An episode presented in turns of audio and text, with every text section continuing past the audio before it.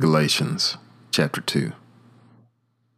Then, after a period of fourteen years, I went up again to Jerusalem with Barnabas, taking Titus with me also. And I went up according to revelation, and I laid before them the gospel which I proclaim among the Gentiles, but privately to those who were of repute, lest perhaps I should be running, or had run, in vain. But not even Titus, who was with me, though he is a Greek, was compelled to be circumcised, and this because of the false brothers brought in secretly, who stole in to spy out our freedom which we have in Christ Jesus, that they might bring us into slavery. To them we yielded with a subjection demanded not even for an hour, that the truth of the gospel might remain with you. But from those who were reputed to be something, whatever they were makes no difference to me. God does not accept man's person for to me, those who were of repute added nothing. But on the contrary, seeing that I had been entrusted with the gospel to the uncircumcision, even as Peter with the gospel to the circumcision, for he who operated in Peter for the apostleship to the circumcision operated also in me for the Gentiles.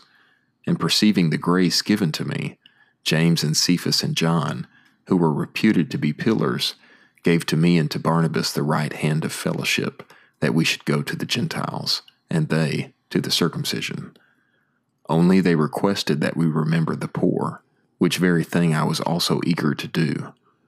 But when Cephas came to Antioch, I opposed him to his face because he stood condemned. For before some came from James, he continually ate with the Gentiles. But when they came, he began to shrink back and separate himself, fearing those of the circumcision. And the rest of the Jews also joined him in this hypocrisy, so that even Barnabas was carried away in their hypocrisy. But when I saw that they were not walking in a straightforward way in relation to the truth of the gospel, I said to Cephas before them all, If you, being a Jew, live like the Gentiles and not like the Jews, how is it that you compel the Gentiles to live like the Jews?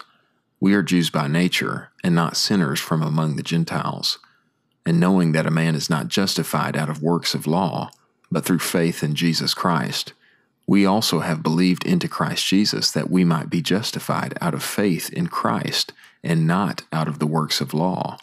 Because out of the works of law no flesh will be justified. But if, while seeking to be justified in Christ, we ourselves also have been found sinners, is then Christ a minister of sin? Absolutely not. For if I build again the things which I have destroyed, I prove myself to be a transgressor. For I through law have died to law, that I might live to God. I am crucified with Christ, and it is no longer I who live, but it is Christ who lives in me. And the life which I now live in the flesh, I live in faith, the faith of the Son of God, who loved me and gave himself up for me.